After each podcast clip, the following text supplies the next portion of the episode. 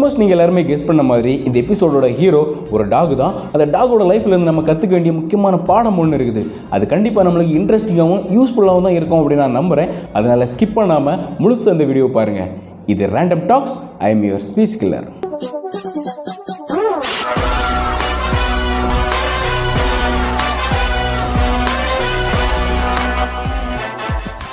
lockdown போடுறதுக்கு ஒரு two three weeks முன்னாடி நான் அஸ் யூஷுவல் ஆஃபீஸ் போயிட்டு நைட்டு ரூமுக்கு போகும்போது அந்த தெருவில் இருக்கிற யாரோ இந்த டாக் வந்து ஃபுட் வச்சுருக்காங்க. இந்த நாய் வாய் வச்ச மாதிரி எல்லாத்தையும் பண்ணாத அப்படிங்கிற டைலாக் நம்ம கேள்விப்பட்டிருந்திருப்போம் இல்லையா? ஒன்று நாமளே இந்த டைலாக் சொல்லி யாராச்சும் திட்டியிருந்திருப்போம் இல்லைனா நம்மளே யாராச்சும் இந்த டைலாக் சொல்லி திட்டியிருந்திருப்பாங்க ஆக மொத்தத்தில் எல்லாருமே கண்டிப்பாக இந்த டைலாக் கேள்விப்பட்டிருப்போம். அதுக்கு அர்த்தம் என்ன?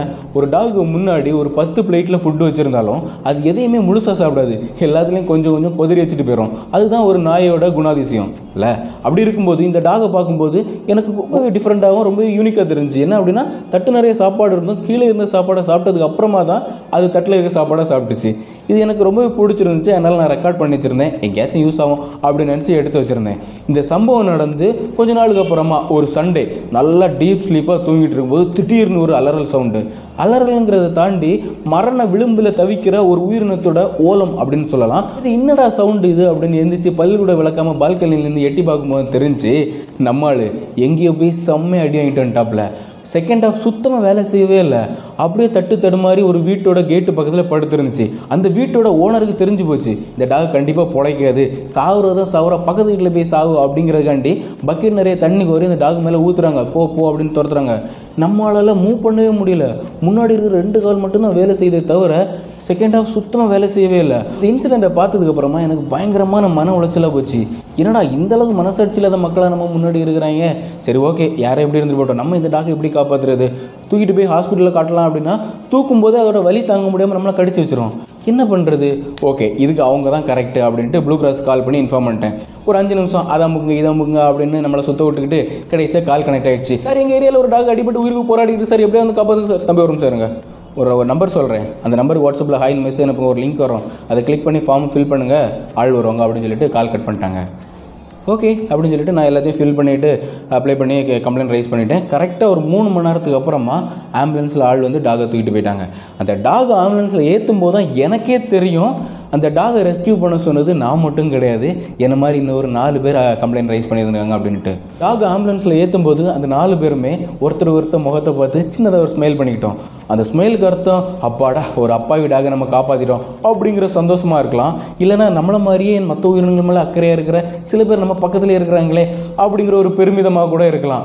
ஓடவர் என்னோட கடமையை நான் நல்லா செஞ்சுட்டேன் அப்படிங்கிற ஒரு மன நிறைவோட நான் வீட்டுக்கு வந்துட்டேன். வீட்டுக்கு வந்ததுக்கப்புறம் தான் கொஞ்சம் உட்காந்து யோசித்தேன் என்ன அப்படின்னா அன்னைக்கு அந்த டாக் சாப்பாடை வேஸ்ட் பண்ணாமல் சாப்பிட்டதுன்னு மட்டும் நம்ம கவனிக்காமல் விட்டுருந்தோம் அப்படின்னா இன்னைக்கு இந்த டாகை ரெஸ்கியூ பண்ணுறதுல இவ்வளோ நம்ம ஆர்வம் காட்டியிருந்திருப்போமா? டவுட்டு தான். ஏன்னா நம்ம எதை கவனிக்கிறோமோ அது மேலே தான் நமக்கு வந்து ஆர்வம் அதிகமாக இருக்கும். நம்ம கவனிக்காமல் விட்டதுக்கு மேலே ஆர்வம் எப்படி வரும்? இல்லையா? அதே மாதிரி தான் நம்மளுடைய ரெகுலர் லைஃப்பில் எத்தனையோ மக்களை நம்ம வந்து கிராஸ் பண்ணி வரோம் நம்ம கூட எத்தனையோ பேர் ட்ராவல் பண்ணிகிட்டு இருப்பாங்க. திடீர்னு பார்த்தீங்கன்னா ஒரு ரெண்டு பேர் அங்கே நின்று சண்டை போட்டுட்டு இருப்பாங்க. அந்த ரெண்டு பேரில் நமக்கு தெரிஞ்சவங்க யாராச்சும் இருந்துன்னா நடுவில் போய் நாட்டம் பண்ணுறது இல்லைன்னா யாரோ ஒருத்தவங்களை சப்போர்ட் பண்ணி பேசுறது இந்த மாதிரிலாம் பண்ணுவோம். சப்போஸ் அந்த ரெண்டு பேருமே நமக்கு தெரியலை அப்படின்னா ஸ்கிப் பண்ணிட்டு நம்ம பாட்டு நம்ம வேலையை பார்த்துட்டு போயிருப்போம். ஆனால் கொஞ்சம் யோசித்து பார்த்துருந்தா அந்த ரெண்டு பேருமே நம்ம எங்கேயாச்சும் லைஃப்பில் மீட் பண்ணியிருந்திருப்போம் நம்ம கூட ட்ராவல் பண்ணியிருந்திருப்பாங்க நம்ம பக்கத்துலேயே உட்காந்துருப்பாங்க ஆனால் நம்ம கவனிக்காமல் மொபைல் நோண்டிக்கிட்டு ஹெட்ஃபோனில் பாட்டு கேட்டுட்டு வேற ஒரு உலகத்தில் ட்ராவல் பண்ணிட்டு இருந்திருப்போம்.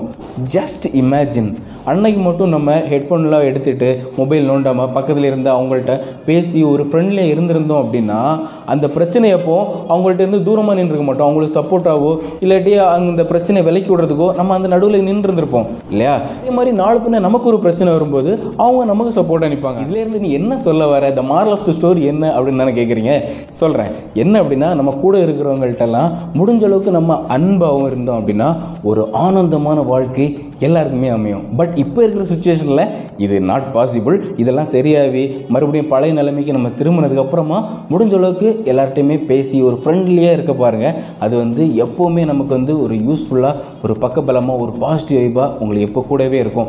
அப்படின்ட்டு சொல்லிக்கிட்டு இந்த ப்ளூ கிராஸ் டீட்டெயில்ஸ் எல்லாம் நான் டிஸ்கிரிப்ஷனில் கீழே கொடுக்குறேன். ஏன்னா மனிதர்கள் மட்டும் இல்லாமல் நம்ம கூட இருக்கிற மற்ற விலங்குகள் மற்ற உயிரினங்களுமே நமக்கு ரொம்பவே முக்கியம் இல்லையா? அவங்களெல்லாம் எடுத்து நம்மளால் வளர்க்க முடியலனாலும் இந்த மாதிரி ஒரு இக்கட்டான சூழ்நிலை வரும்போது உயிருக்கு போராடுற சுச்சுவேஷன் வரும்போது அதை காப்பாற்றுற அளவுக்காச்சும் நம்ம மனப்பான்மையை வளர்த்துக்கணும். அதுக்குன்னு பல அமைப்புகள்லாம் இருக்குது. அவங்கள்ட்ட இன்ஃபார்ம் பண்ணாலே போதும். அவங்களே அதை டேக் கேர் பண்ணிப்பாங்க.